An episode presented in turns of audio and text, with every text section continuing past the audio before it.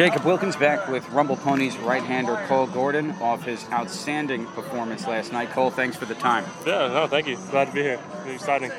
Well, exciting was last night. I mean, seven innings, uh, no walks, ten strikeouts, a career high, in innings pitched, a career high in strikeouts. What was working?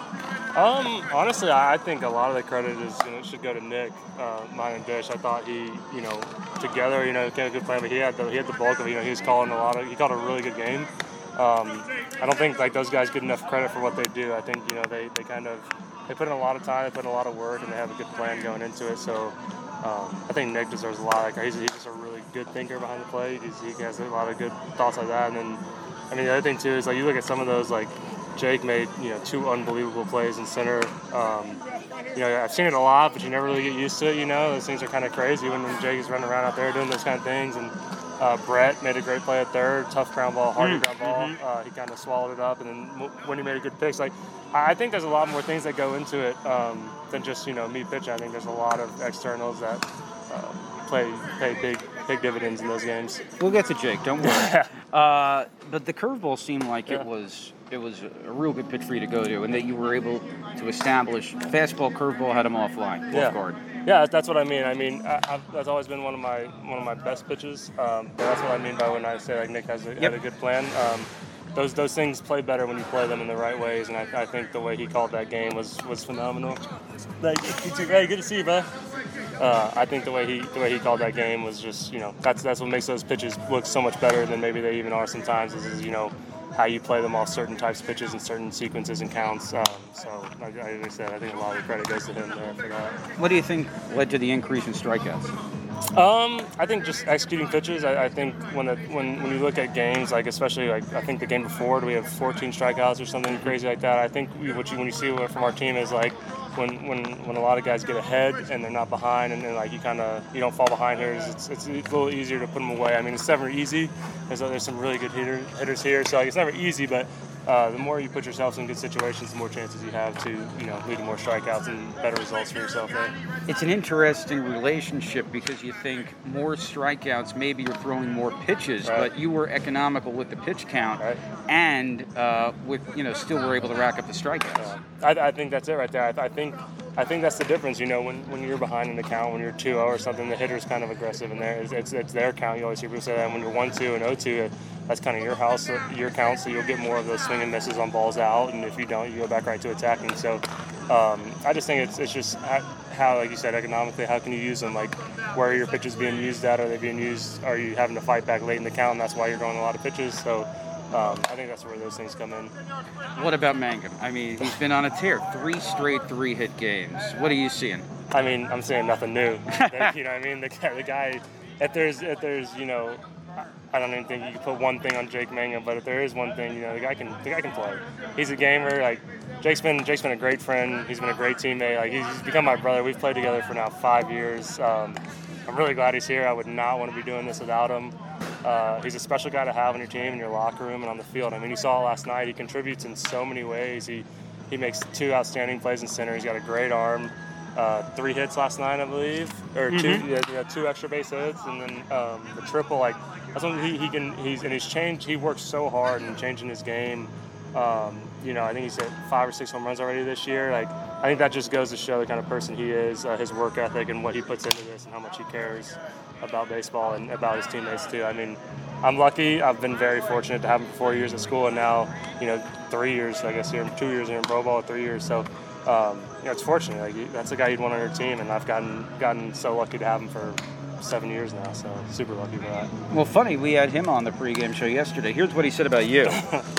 uh, one of the greatest teammates I've ever had in my life. Any dad would be happy to call him a son-in-law.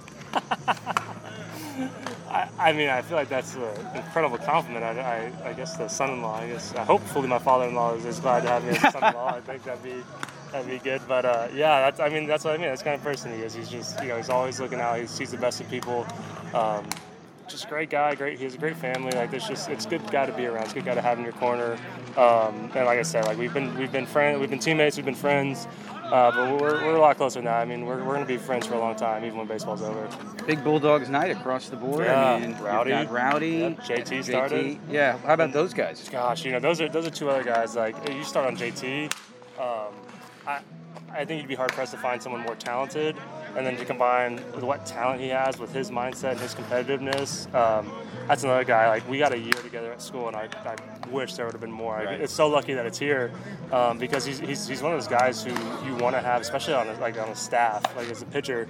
Um, he's, he's going to challenge everybody because he not only is he good like a lot of times you see sometimes people that are good they don't have that, that drive they don't have that push um, but he has that fire he, he's a great work ethic uh, which is why the, I think the sky is the limit for JT I think that he is he's not only it's just not just talent with him he's he's gifted he works hard he has the right mindset he's mature for his age um, that's he's gonna be so good. And coming off of TJ already now performing so well in high like he has been, uh, you, you know that that should say it right there. That's all you need to know. Like that's who he is. He's gonna continue to flourish, and I think uh, he's gonna be a really special pitcher for a long time in the big leagues. And the same with Rowdy. Like Rowdy to me is a lot like Jake in the sense of you know hard hard worker. He's gonna he's gonna put his body out on the line for you as a teammate and as a player out there. He's a pest to get out. He is awful to get out. Great swing from both sides. Um, and like same kind of thing, he, he kind of put it together like Jake has this year. Hit for a lot of power this year. Like he's always kind of had that juice, but he was putting it together this year. Um, so like you know, I'm not just saying it because these guys are bulldogs. But Yeah. like, those guys are really talented players. Rowdy is going to be special. Um, you know, first night in pro ball, I already got a hit. Like, you know, that's who he is. He's a ball player. You know, he's he's a goof, but like it's just all in the right ways. Like he's one of those guys that if you're gonna sit in a room, like he's gonna be one of those guys you want to sit with, you want to be around. Like that's what I think so special about that group is that you know it's just three guys that not only, like I said, not only gonna be great teammates, they're gonna be great friends. They're gonna be people you want to hang out with outside the field, which I just think leads to more like you know success on the field and more you know pushing each other in that direction. I think all three of those guys are perfect for that aspect. We just want to say we are not being paid by Mississippi State Athletics for the nightly Hey. promotional material. No. I know you won't protest. Uh, what's lastly, you know, when I look at your year, really quick start, Yeah. and then it's, I mean, and it shows the ebbs and flows of baseball. Two weeks ago here against Erie, the eight runs, and now two starts where you've had no hits for a long time. Yeah. What do you want to accomplish going forward? Um, I think you know mine's not much about the results, but it's going to be more of I just keep a you know what I'm here for. Like you know this is a pretty special opportunity that not a lot of people get to do. So for me, I don't think it's going to be as much focused on what my results are in the coming games. It's going to be like you know every day showing up and doing this and, and being a good teammate to the guys every time I walk in, and then working hard and doing what I what I think I need to do to be successful. And like you know.